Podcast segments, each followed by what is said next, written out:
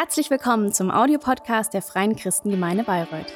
Wir freuen uns, dass du dieses Angebot nutzt und wünschen dir viel Freude beim Hören der nachfolgenden Predigt.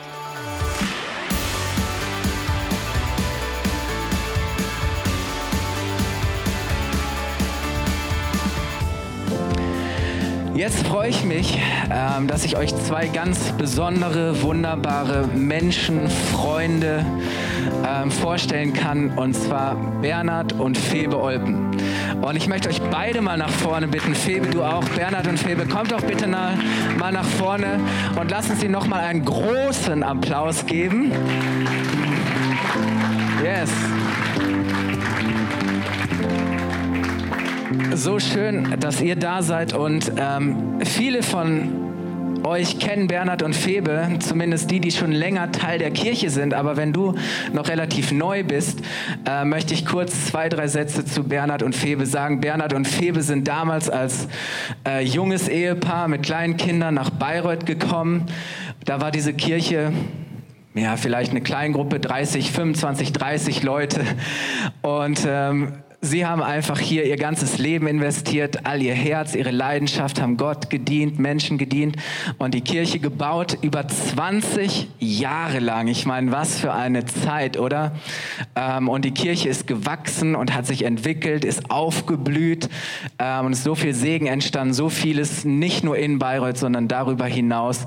Und deswegen haben sie so ein Erbe auch hinterlassen. Und das, was wir heute erleben und wie wir heute Kirche bauen, das baut alles auf dem auf auf, ähm, was ihr damals auch mit eurem Leben da reingegeben habt. Und von daher äh, sind wir unglaublich dankbar und schätzen das vor allem, dass wir immer noch gemeinsam unterwegs sind, ähm, dass wir Weg, Weggefährten sind und dass wir einander segnen, ermutigen ähm, können.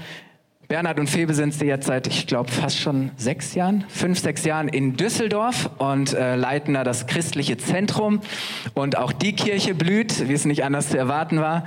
Und ähm, ihr macht hier Urlaub, eure Söhne sind immer noch hier und ähm, ich glaube, Stefan hat jetzt geheiratet, genau. Ähm, von daher verbindet euch immer noch viel auch mit diesem Ort, mit der Stadt, aber auch mit vielen Menschen hier und mit dieser Kirche. Und wir möchten euch wirklich ehren, von Herzen danken. Wir schätzen euch wir lieben euch, wir danken euch und es ist unser Vorrecht und äh, wir sind Gott wirklich dankbar für euch und für all das, was ihr investiert. Und jetzt freuen wir uns vor allem, dass wir eine Predigt von Bernhard hören dürfen. Äh, ich weiß, viele von euch haben sich schon darauf gefreut, schon lange. Ich mich auch. Bernhard, so freuen wir uns über deine Predigt jetzt. Vielen Dank. Wow. Yeah, ganz herzlichen Dank, lieber Kai. Es ist tatsächlich so, uns verbindet eine gute Freundschaft. Wir lieben Kai, Christine und vor allem die Kinder natürlich, äh, Erik und Noah. Und wir sind wirklich von Herzen sehr verbunden. Wir tauschen uns viel aus und äh, ich freue mich riesig darüber, was äh, Kai und Christine hier in den letzten Jahren auch aufgebaut haben, so viel neu gemacht haben. Das ist gut für eine Gemeinde, wenn die Dinge sich erneuern, wenn Leben neu auch gestaltet wird. Ihr macht das großartig und äh, sehen uns ja jetzt auch immer wieder im Präsidium. Da bist du auch reingerutscht und äh, gestaltest mit vielen anderen Kirche für ganz Deutschland. Großartig. Danke, dass wir heute hier sein dürfen. Wir freuen uns sehr. In der Tat, wir kommen von Bayreuth nicht los. Das wird nichts und das soll auch nicht. Wir haben zwei wunderbare Söhne hier, die tolle Frauen geheiratet haben. Jetzt der zweite eben auch. Und das sind so richtige Oberfränkinnen. Ja, wir haben ja immer gesagt, wir glauben an Oberfranken und jetzt sind wir voll angekommen, auch familiär. Und äh, es ist sehr, sehr schön, äh, auch euch alle hier wiederzusehen. African Community ist immer noch da. Fantastisch sehr, sehr cool. Und ich möchte auch alle die begrüßen, die äh, online jetzt teilnehmen, vor allem meine Freunde aus Emmansberg, die auch zugucken. Und ähm, ich glaube, dass Gott heute Morgen an jedem von uns arbeiten möchte. Das möchte er an jedem Gottesdienst. Gottesdienst ist der Ort, wo du hinkommen kannst, wenn du neue Orientierung brauchst und wenn du mit deinem Leben irgendwie auch nicht weiterkommst. Es ist aber auch der Ort, wo du hinkommen kannst, wenn alles gerade richtig gut läuft, um Danke zu sagen und Rückenwind von Gott zu bekommen. Wir sind hierher gekommen für die Hochzeit von Stefan, äh, aber auch eben um Urlaub zu machen, um runterzukommen. Also wenn wir nach Bayreuth reinfahren in die Stadt, dann geht das schon los, dass wir merken, ah, es kommt so ein bisschen Entspannung. Das Lebenstempo ist einfach ruhiger. Ja, Oberfranken, die Genussregion.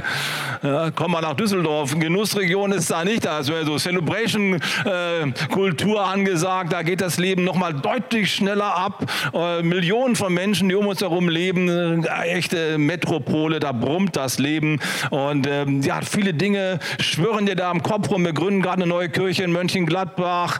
Febe ist voll am Start mit dem Kinderforum, hat viele Gottesdienste produziert jetzt für Online-Kirchen und so haben wir ganz viele Gedanken und es ist gut, auch mal runterzukommen einfach mal ein bisschen in ruhigeres Fahrwasser reinzukommen, um uns von Gott befreien zu lassen, von unserem Kopfkino und dann die Chance zu haben, in Gottes Drehbuch neu reinzukommen. Ich denke, wir alle kennen so ein Kopfkino. So, ich komme nicht raus aus meiner Nummer, aus meinem Denken, aus meinen Gleisen. Und oft ist das das Problem, damit Gott, weil Gott dann nicht so richtig zu uns reden kann. Wir sind so, so gefangen, so getriggert von Dingen, die uns beschäftigen oder von Haltungen, die sich eingefressen haben. Heute Morgen möchte ich euch eine Frau vorstellen, die ich sehr liebe in der Bibel, die ich sofort einstellen würde. Der würde ich ein hundertprozentiges äh, oder 120-prozentiges Gehalt bezahlen, weil die so stark engagiert ist, wenn es um Jesus geht. Und trotzdem muss sie sich eine Menge anhören von diesem Jesus, den sie liebt. Ich spreche über Martha und ich möchte euch mit reinnehmen, äh, wie Gott der Martha hilft, aus ihrem Movie, aus ihrem Kopfkino rauszukommen, um in sein Drehbuch reinzukommen. Seid ihr bereit? Dann schlagen wir auf gemeinsam Lukas Kapitel 10, Vers 38 bis 42. Hier heißt es, Vers 38, als sie, also Jesus und seine Jünger weiterzogen, kam er in ein Dorf. Eine Frau namens Martha nahm ihn gastlich auf.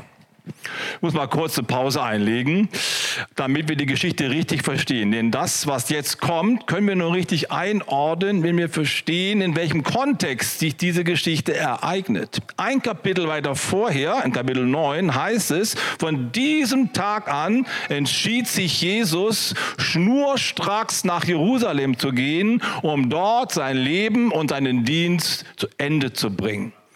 Wir wissen, das bedeutet, er ist schnurstracks ausgerichtet. Jetzt gehe ich ans Kreuz. Jetzt ziehe ich nicht mehr planlos hin und her durch die Dörfer, um Evangelium zu verkündigen, sondern jetzt bringe ich das Werk zu Ende. Und ich bin bereit, ans Kreuz zu gehen. Ich bin bereit, mein Leben hinzugeben. Es kommen Leiden, es kommen Schwierigkeiten, es kommen Herausforderungen auf mich zu. Ich bin voll fokussiert. Das muss man wissen, um den Rest der Geschichte verstehen zu können. Manchmal ist es so, dass wir so sehr mit unseren Gedanken beschäftigt sind und mit unseren Vorstellungen, wie Gott ist, dass wir gar, manchmal gar nicht mehr merken, dass Gott woanders ist. Und das ist das Problem von der Martha. Sie möchte Kaffee und Kuchen anbieten, sie möchte eine Party machen, aber Jesus ist voll fokussiert, hat was anderes vor. Und manchmal ist es so, dass Gott uns regelrecht unterbrechen muss, um uns die Chance zu geben, wieder zu verstehen, was er eigentlich vorhat. Um uns rauszuholen aus unserem Kopfkino, aus unseren Vorstellungen hinein in seinen Plan. Da muss manchmal Gott richtig die Handbremse anziehen oder noch mehr. Dietrich Bonhoeffer hat mal gesagt, mir gefällt der Satz, wir müssen den Mut haben, uns von Gott unterbrechen zu lassen. Den Mut haben, uns unterbrechen zu lassen. Das ist ein gutes Wort. Ich glaube, dass manchmal Gottes größte Einladungen zu uns kommen dadurch, dass Gott uns unbequeme Unterbrechungen schenkt. Gottes größte Einladungen kommen manchmal zu uns durch Gottes unbequemste Unterbrechungen. Und das ist auch die Geschichte, die unmittelbar vor dieser Martha und Maria Geschichte erzählt wird. Das ist die Geschichte vom barmherzigen Samariter. Hier sind ein paar Leute unterwegs auf ihrer Reise, sie haben Urlaubspläne oder Geschäftspläne und haben einfach so ihren ihren Plan, ihre Agenda im Kopf. Und dann kommen sie an einer Stelle vorbei, wo ein Unfall passiert ist. Da liegt ein Halbtoter am Straßenrand. Die ersten beiden Reisenden gucken kurz hin, denken sich, ich bin nicht bei der Müllabfuhr und nicht beim Abschnittsdienst. Ich habe keine Zeit. Ich habe mein Thema, ich habe meine Agenda, ich kann nicht anhalten. Tut mir leid, ich, ich fahre weiter oder ich gehe weiter. Die lassen sich nicht unterbrechen. Der dritte, der kommt, ist der barmherzige Samariter. Der hat auch eine, auch eine Aufgabe, der hat auch was vor. Aber er sieht die Gelegenheit zu helfen, unterbricht sein Programm und geht hin und hebt den Mann auf und bringt ihn in die Herberge, kostet letztlich das, was kosten. Und dieser Mann wird gelobt von Gott und sagt, das ist wirklich ein Nächster dem anderen gewesen. Er hat die Einladung Gottes verstanden, weil er sich unterbrechen gelassen hat. Und das ist genau das Problem von der Martha. Sie muss lernen, sich unterbrechen zu lassen. Wir lesen weiter. Also, als sie weiterzogen, kam er in ein Dorf. Eine Frau namens Maria, äh, Martha nahm ihn gastlich auf. Sie hatte eine Schwester, die Maria hieß. Maria setzte sich dem Herrn zu Füßen und hörte seinen Worten zu. Martha aber war ganz davon in Anspruch genommen, zu dienen. Sie kam zu ihm und sagte, Herr, kümmert es dich nicht, dass meine Schwester die Arbeit mir allein überlässt? Sag ihr doch, sie soll mir helfen. Der Herr antwortete, Martha, Martha, du machst dir viele Sorgen und Mühen. Aber nur eins ist notwendig. Maria hat den guten Teil gewählt. Der wird nicht von ihr genommen werden. Also die Martha gleicht so ein bisschen den beiden ersten Reisenden in der Geschichte vorher. Ich habe keine Pause, ich kann nicht stoppen, ich muss mein Programm durchziehen. Und Jesus sagt, Martha, Martha, komm mal runter. Und es ist eine schwierige Geschichte. Denn die Martha hat einen Plan. Das ist schon mal gut, ne, Vito? Einen Plan zu haben ist immer gut, damit das Leben sich auch vernünftig ordnen kann. Ohne Plan zu sein, ist bisschen anstrengend. Findet ihr nicht auch? Ich liebe Menschen, die ihr Leben halbwegs vernünftig planen und die was auf die Reihe kriegen und nicht einfach so in den Tag reinleben. Das ist manchmal ganz schön, aber du kriegst nichts voran. Das Leben ist nicht effektiv, wenn wir einfach nur die Dinge so laufen lassen. Ich finde es also gut, seinen Tag und sein Jahr und seine Woche zu planen und dadurch effektiv zu sein, oder? Ist das gut? Das ist eine sehr, sehr gute Sache, aber es steht einem gewissen Spannungsverhältnis zu dem, was Gott manchmal vorhat. Weil je stärker du dich verliebst in einen eigenen Plan, desto schwieriger wird es für Gott, dich mal zu unterbrechen, um dir seinen Plan zu zeigen. Also es ist nichts Schlechtes, einen Plan zu haben, aber es ist eine gewisse Gefahr dabei, dann an dem vorbeizugehen, worum es eigentlich geht im Leben. Pläne haben ist gut, aber wir brauchen die Fähigkeit, unseren Plan noch auf die Seite zu legen und Gottes Stimme zu hören. Also die Martha kriegt überhaupt nichts mit von den Schwingungen, die in Jesu Herz gerade so ablaufen. Der ist ja fokussiert aufs Kreuz. Das kriegt die überhaupt nicht mit. Die ist so getriggert von ihrem Plan. Jesus ist da. Mensch, jetzt gebe ich aber Vollgas. Jesus und die zwölf Apostel. Ja, Mann, gibt's was Größeres? Also wenn Angela Merkel mit ein paar Ministern zu uns nach Hause käme, das wäre schon eine Riesenparty, oder? Würde ich alle Nachbarn zusammentrommeln und sagen, hey, helft mir. Wir wollen ja richtig Party machen. Die Bundeskanzlerin, komm, wir feiern die und gibt Gas, dann würde ich alle einteilen. Ist doch klar, oder? Das ist schon eine große Sache. Aber Jesus und die zwölf Apostel sind noch viel mehr. Da würde ich wahrscheinlich eine ganze Woche vorher nicht schlafen. So aufgeregt wäre ich. Jesus kommt ins Haus. Was können wir ihm zu essen anbieten? Wen muss ich engagieren? Klar, Hanne muss dabei sein mit ihren Kuchen, logisch. Ne? Klar, äh, der Sini muss dabei sein, der macht das äh, Finanzielle. Ja? Natürlich hier für gutes Essen muss Vito an Bord und so weiter und so fort. Ich hätte sofort meinen Spielplan. Ja? Und die Martha ist genauso drauf. Die packt an. Also ich sage euch, die würde ich sofort einstellen. Ja? Martha ist mein, mein Hero. Aber leider sieht es Gott anders. Das ist ein bisschen schwierig. Und die andere, die Maria da, die macht gar nichts. Die setzt sich da einfach hin. Hey, wir haben Gäste im Haus, die zwölf Apostel sind da und Jesus. Und die setzt sich da einfach hin und chillt. Wie findest du das? Ich finde es schwierig. Ich finde es ziemlich schwierig und äh, also ich würde ihn nicht in mein Team einstellen. Ich weiß, der Manuel hat ja eine Zeit lang das äh, Welcome-Team geleitet. Also wenn du jetzt zuguckst, Manuel, hättest du die eingestellt, die Maria? Ich nicht. Jetzt geht es mal um mich. Ja, jetzt muss ich auch mal was empfangen. Das ist so eine Haltung, die auch verständlich ist, aber in diesem Augenblick nicht angesagt. Wir brauchen Leute, die anpacken, sage ich. Und Jesus sagt zu Martha, nee, beruhig dich, komm runter. Maria macht es besser als du. Ist schon eine Challenge, oder nicht? Aber manchmal hat Jesus so eine Perspektive, die mich voll herausfordert und wir alle merken, dass Gott offensichtlich die Dinge nochmal anders sieht als wir. Und Jesus kritisiert natürlich nicht das, was die Martha tut, sondern das, was sie treibt. Jesus kritisiert nicht das, was sie tut, sondern das, was sie treibt. Ihre innere Motivation, ihre innere Festlegung, ihr getriggert sein, ihr starres Programm, das spricht er an. Die Sache selber ist gut, aber wie sie es macht.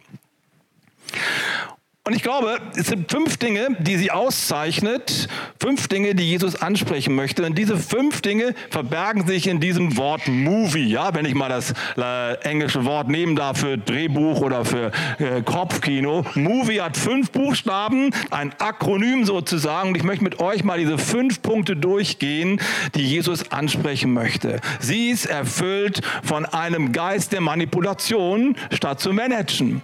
Sie ist von Ordnungs- und Pflichtgefühl erfüllt. Sie ist mehr in einem Verlierermodus statt in einem Gebemodus. Sie interpretiert, statt sich zu interessieren und sie erwartet, statt sich zu ergeben. Das sind fünf Punkte, die ich bei ihr erkenne und ich glaube, diese Dinge möchte Jesus ansprechen. Wollen wir mal reingehen? Schritt für Schritt. Der erste Buchstabe vom Movie ist das M. Ich glaube, dass die äh, Martha dazu neigt, statt zu managen, zu manipulieren. Zwischen Management und Manipulation ist so eine feine, eine feine Grenze, die man manchmal überschreitet, ohne es zu merken. Managen ist gut, manipulieren nicht so gut.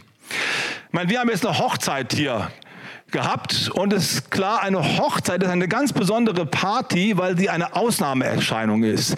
Denn alle Gäste kommen auf die Party nicht, um Spaß zu haben, sondern um den anderen Freude zu machen, und zwar dem Brautpaar. Das alles ist irgendwie choreografiert. Ne? Das ist alles nach Ablaufplan geordnet und dann wollen wir unser Bestes geben, unser Hochzeitspaar feiern. Wir machen alles genauso, wie Sie das möchten, oder? Das ist ja üblich so auf einer Hochzeit. Da komme ich nicht, um meinen mein Plan durchzuziehen, sondern ich feiere das Brautpaar. Ne? Und ähm, das ist eine besondere Feier und da gibt es natürlich auch einen Manager und der hat auch seinen Plan, da muss jetzt das und das passieren. Aber auf einer normalen Party ist es nicht so, oder? Gehst du gerne auf eine Party, wo alles vorgeschrieben ist? So, alle mal setzen, jetzt machen wir ein paar Spielchen, danach gibt es ein paar Häppchen, dann könnt ihr wieder tanzen. Also auf die Party, da würden wir nicht gehen, oder? Sondern normalerweise, wenn du eine Party schmeißt, dann versuchst du als Gastgeber es deinen Gästen so angenehm wie möglich zu machen. Du bist für sie da und sie nicht für dich. Du versuchst ihnen es so schön wie möglich zu machen und nicht umgekehrt. Und bei der Martha habe ich so ein bisschen das Gefühl, sie ist so verliebt in ihren Plan, wie alles laufen muss, dass sie vergisst, dass es doch um das Wohl und Weh des Gastes geht. Weil wenn die besser aufgepasst hätte, hätte sie gemerkt, dass Jesus momentan keinen Kaffee möchte und keinen Kuchen möchte. Was der jetzt braucht, ist Gemeinschaft mit seinen Freunden. Hey Mann, ich gehe ans Kreuz, folg mal, kannst du mit mir gehen? Also nicht ans Kreuz, aber mich begleiten, ja? Kannst du bei mir sein? Bitte bete für mich. Das ist dein Herzensverlangen. Aber Martha ist so mit ihrem Programm beschäftigt. Erst der Kaffee, dann der Kuchen, dann kommen die Brezen, dann kommt das Bier. Was weiß ich, was sie alles sich vorgenommen hat. Und alles muss so laufen, wie sie es vorstellt. Und als es nicht funktioniert, fängt sie an zu manipulieren. Woran sehen wir das? Ihre Geschwister hören nicht auf sie. Und was macht sie? Sie geht zu Jesus und sagt, jetzt sage ich es dem Chef. Jesus, sprich du mal mit der Maria, sprich du mal mit dem anderen da. Die machen nicht, was ich, was ich möchte. Das ist manipulativ, findet ihr nicht auch? Das ist so ähnlich, wie wenn meine kleine Tochter, ich habe ja keine Tochter, aber ich stelle es mir mal so vor, deine kleine Tochter, mit vier Jahren kommt zu dir und sagt, äh, die Mama hat gesagt, ich soll ins Bett gehen, aber der Film ist noch gar nicht fertig. Sprich du mal mit ihr, dass ich zu Ende gucken kann. Kommt das schon mal vor bei euch? Habe ich mir gedacht. Ja. Das ist Manipulation. Und Kinder lieben es ja, ein bisschen zu manipulieren. Und ich meine das nicht böse. Ja. Die versuchen manchmal auch die Eltern gegeneinander auszuspielen. No way, Freunde. Ihr seid ein Team, ihr müsst zusammenhalten. Ja. Ganz, ganz wichtig.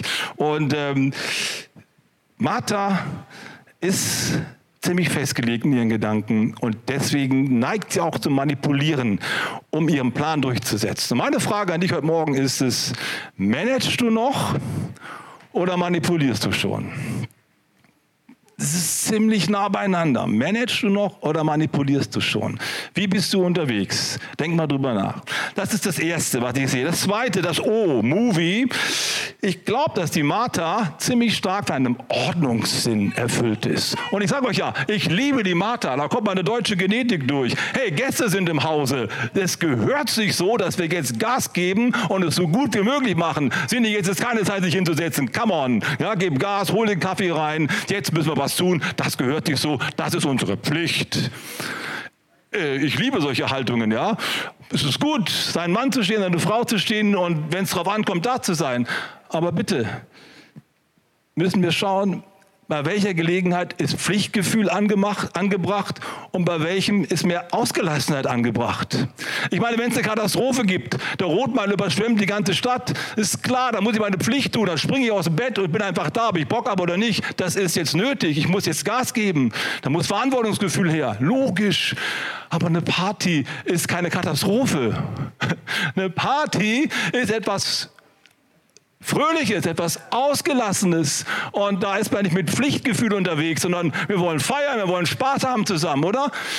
Wann braucht es welche Haltung? Auf einer Party braucht es bitteschön kein Pflichtgefühl. Hey Leute, lasst uns feiern. Ne? Es, es, es, ist halt nun mal gerade so, ja, die hat Geburtstag, aber wir müssen ja feiern, also komm. Da habe ich keinen Bock drauf. Also auf eine Party gehört Ausgelassenheit und kein Pflichtgefühl.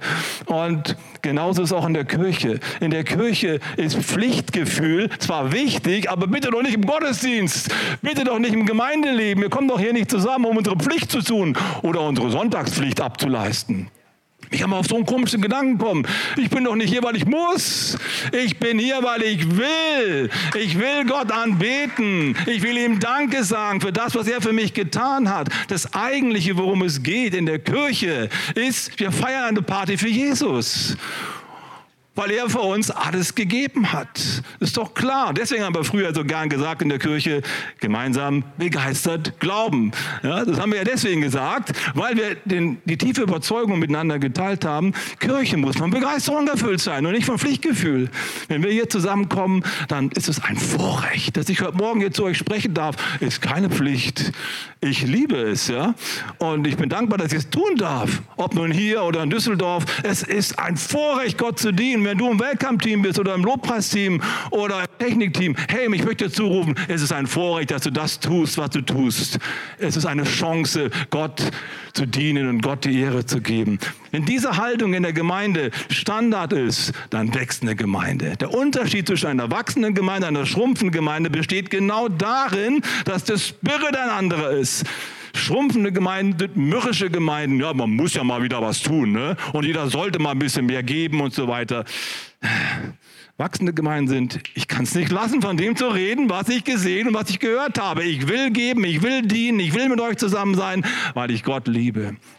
So wichtig. Ordnungssinn und Pflichtgefühl hat seinen Platz, aber bitteschön nicht in der Kirche und nicht, wenn wir Reich Gottes bauen wollen. So wichtig. Das Warum ist in der Kirche entscheidend und nicht das Was. Ne? Also Gottesdienst feiern ist das Was. Aber warum wir es feiern, ist viel wichtiger, weil wir von Liebe und Begeisterung erfüllt sind. Worum geht es hier eigentlich? Es geht darum, zu den Füßen von Jesus zu sitzen und zu staunen über die überwältigende Gnade, die Gott uns in Jesus Christus geschenkt hat. Ich kann nicht anders, als mich in ihn zu verlieben, wenn ich verstehe, was er für mich getan hat. Das ist, es, das ist die Essenz von Kirche. Und so muss es auch sein. Deswegen hat Maria das Richtige gewählt und nicht die Martha.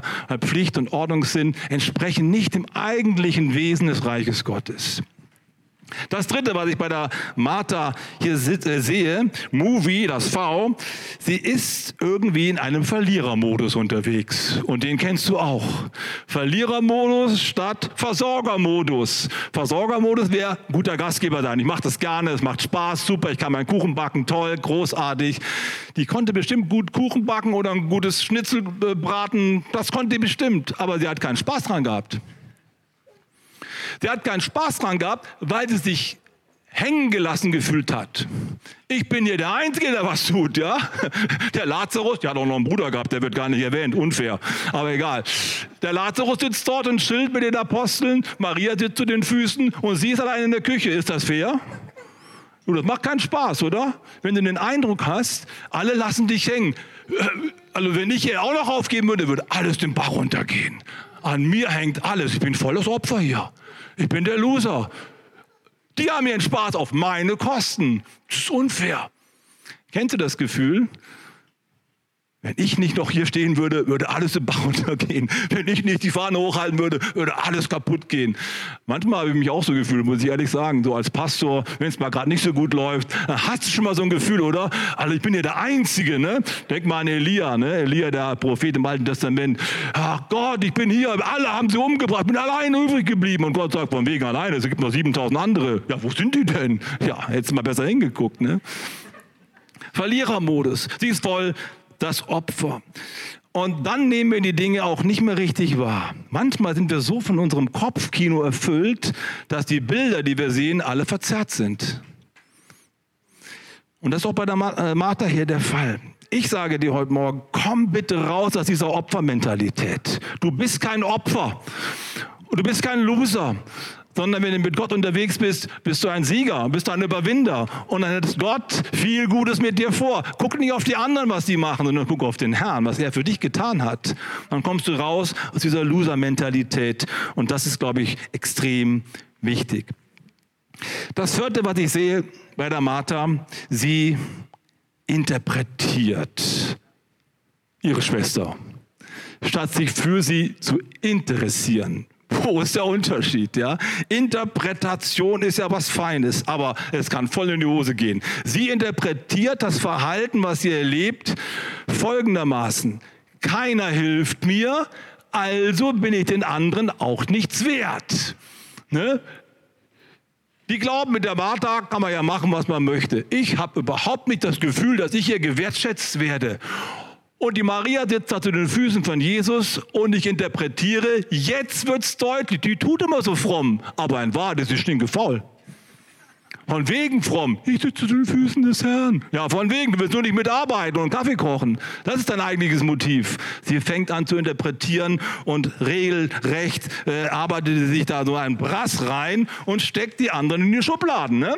Wenn die nicht mithelfen, ich interpretiere, sind sie faul. Dann ruhen sie sich aus auf meine Kosten. Kennst du auch, Gabi, ne? Ja, ich auch. Interpretation ist gut, aber manchmal auch sehr, sehr gefährlich. Manchmal legen wir die Leute aufgrund weniger Fakten vollkommen fest. Wir legen Menschen aufgrund weniger Fakten vollkommen fest. Schublade rein, äh, auf, Vito rein, Schublade zu. Ne, da sitzt er jetzt drin und strampelt, aber er kommt nicht mehr raus. Martha, Martha, du liegst sowas von falsch. Die Maria ist nicht faul, sondern sie hat was erkannt, was du übersehen hast. Es gibt eine Parallelgeschichte in Johannes Kapitel 12. Ich weiß nicht, ob es die gleiche ist, aber es könnte die gleiche sein. Und wenn wir die mal zu, wenn wir die mal zu Rate ziehen, dann glaube ich, können wir das eigentliche Herz von der Maria besser verstehen. Wir schauen mal kurz rein. Johannes Kapitel 12, da heißt es, sechs Tage vor dem Passafest, sechs Tage vor der Kreuzigung, also Zielgerade, ne? das ist genau unser Thema hier. Sechs Tage vor dem Passafest kommt Jesus nach Bethanien. Dort machten sie ihm ein Mahl und Martha diente bei Tisch. Unsere Story. Da nahm Maria ein Pfund Salböl von unverfälschter, kostbarer Narde und salbte die Füße Jesu und trocknete mit ihrem Haar seine Füße. Das Haus aber wurde erfüllt vom Duft des Öls. Da sprach einer deiner Jünger, warum wurde dieses Öl nicht für 300 Silbergroschen verkauft und das Geld den Armen gegeben? Da sprach Jesus, lass sie. Es soll gelten für den Tag meines Begräbnisses. Vielleicht ist es die gleiche Geschichte. Während Martha denkt, Maria ist faul, hat Martha als einzige verstanden, Jesus geht ans Kreuz. Ich spüre es, dass dein Herz schwer ist. Meine letzte Chance, ihm nochmal alles zu geben und ihm deutlich zu machen, dass er für mich alles ist. Ich gebe einen ganzen Jahreslohn, 300 Silberdenare, das wären heute 50, 60.000 Euro. In einem Augenblick, zack, ausgeleert über dem Kopf von Jesus. Was für eine Haltung. Jesus, meine letzte Chance, dir nochmal zu zeigen, wie gut du bist und wie sehr ich dich liebe. Ich gebe dir alles. Merkt ihr was? Hätte sich Martha mal mehr für Maria interessiert, als sie zu interpretieren, hätte sie vielleicht verstanden, dass Maria wirklich verstanden hat, worum es geht. Es ist alles manchmal ganz anders. Und ich möchte uns helfen, diese Falle zu vermeiden, mit Interpretationen Menschen in eine Schublade reinzustecken. Stopp! Mach sie wieder auf und fang an, dich erstmal für den anderen zu interessieren. Denk an das alte Indianersprichwort. Ich will kein Urteil über meinen Bruder abgeben, bevor ich nicht zwei Wochen in seinen Mokassins gelaufen bin. Das bedeutet, ich interessiere mich erst einmal, bevor ich ein Urteil fälle. Und das hätte Martha wahrscheinlich besser machen sollen. Das fünfte und letzte, was ich in ihrem Leben sehe, ist, sie erwartet ganz viel von anderen, anstatt sich zu ergeben, sich hinzugeben. Sie will, sie will, dass jemand ihr zuhört, anstatt dass sie selber zuhört. Das Problem bei Martha ist, sie ist so mit ihrem Drehbuch beschäftigt und sie ist so voller Erwartung, dass alles genauso läuft, wie sie sich vorgestellt hat, dass sie sich nicht mehr ergeben kann, dass sie nicht mehr loslassen kann. Und sich Jesus hinzugeben, und mein eigenes, meine eigenen Pläne loszulassen, ist absolut entscheidend, damit unser Glauben frisch und lebendig bleibt. Die größten Glaubenskrisen entstehen aus den größten Erwartungen, die wir aufgebaut haben. Gott muss so und so handeln. Und wenn er es nicht tut, ist er nicht mehr mein Gott. Dann verstehe ich Gott und die Welt nicht mehr. Die meisten Glaubenskrisen, die ich so beobachte im Leben von Menschen, haben was damit zu tun, dass Menschen sich festgelegt haben und gesagt haben, Gott, so muss es laufen. Und wenn das nicht funktioniert, dann gibt es dich entweder gar nicht oder du liebst mich nicht oder du bist nicht gut. Diese festgelegten Erwartungen, Gott muss so und so handeln. Jesus, sag du ihr. Und Jesus macht es nicht. Können in die Sackgasse führen. Und das ist das Problem bei der Martha. Und ich möchte dir heute Morgen sagen, sei vorsichtig mit deinen Erwartungshaltungen. Die Maria Sie hat gar keine Erwartung. Sie legt einfach alles zu den Füßen von Jesus und hört einfach mal zu. Sie lässt einfach los. Und deswegen hat sie das gute Teil erwählt. Ja, das ist schwierig, wenn die Dinge nicht so laufen, wie wir sie uns wünschen und es eine Katastrophe vielleicht zu Hause gibt oder auf der Arbeit oder mit meiner Gesundheit. Es ist extrem schwierig, manchmal loszulassen. Ja, ich will gar kein Urteil hier fällen. Es ist schwer, aber es ist der Weg zum Heil. Loszulassen, sich zu ergeben statt zu erwarten, Gott, so muss es sein, wenn nicht, dann. Und ich glaube, das ist das, was Jesus nicht nur Martha sagen möchte, sondern uns allen. Ich komme zum Schluss. Jesus sagt zu Martha, du bist voller Sorgen und Mühen. Und ich möchte gerne mal in dein Kopfkino einsteigen und zu sagen, deine Haltungen sind es, die dich daran hindern, nicht zu verstehen und wirklich meinen Plan und meinen Weg für dein Leben zu ergreifen. Du musst ein Ende machen mit dem, was dich triggert. Das sind diese fünf Dinge. Versuchen wir doch nicht länger Gott nachzuhelfen und am Ende sind wir Manipulierer statt Manager. Du musst Gott nicht nachhelfen. Gott kann das schon alleine. Entspann dich, komm runter. Das ist das Erste. Managen ist gut, manipulieren nicht. Zweitens, diene Gott aus Lust und aus Leidenschaft und nicht aus Pflicht und aus Ordnungssinn. Dann erst kann das Reich Gottes in dir wirklich aufblühen und die ganze Kraft des Himmels in dir zur Entfaltung kommen. So wichtig, aus der richtigen Haltung heraus zu dienen und Jesus zu folgen. Drittens, komm aus deinem Verlierermodus raus. Du bist kein Loser. Und manchmal ist der Verlierermodus auch der Punkt, wo wir Gott anklagen und sagen, Gott, ist das gemein. Ne? Warum lässt du das zu, dass ich hier alleine dienen muss und alle anderen haben ein gutes Leben, nur mir geht's schlecht?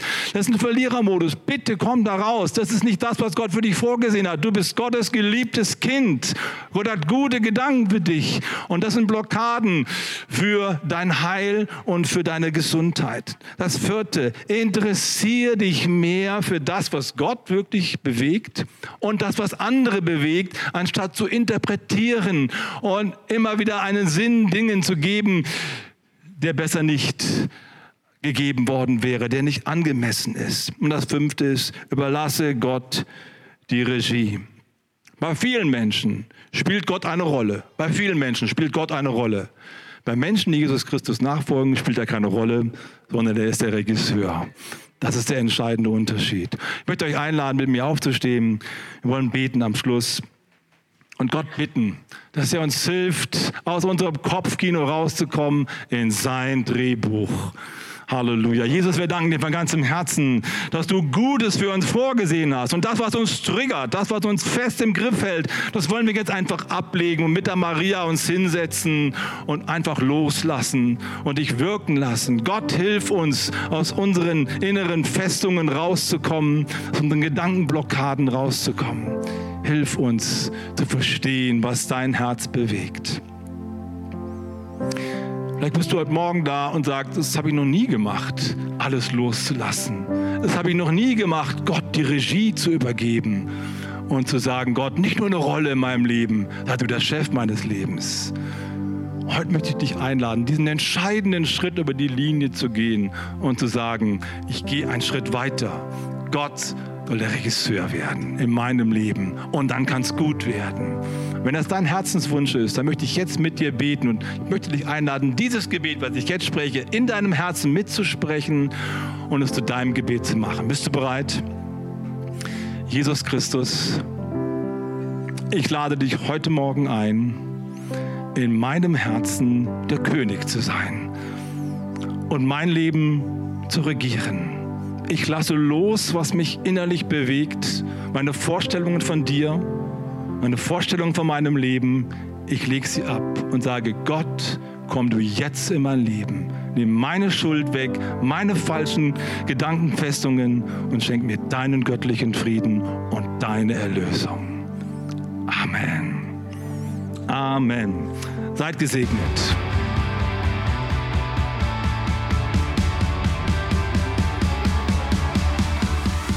Hat dir die Predigt gefallen?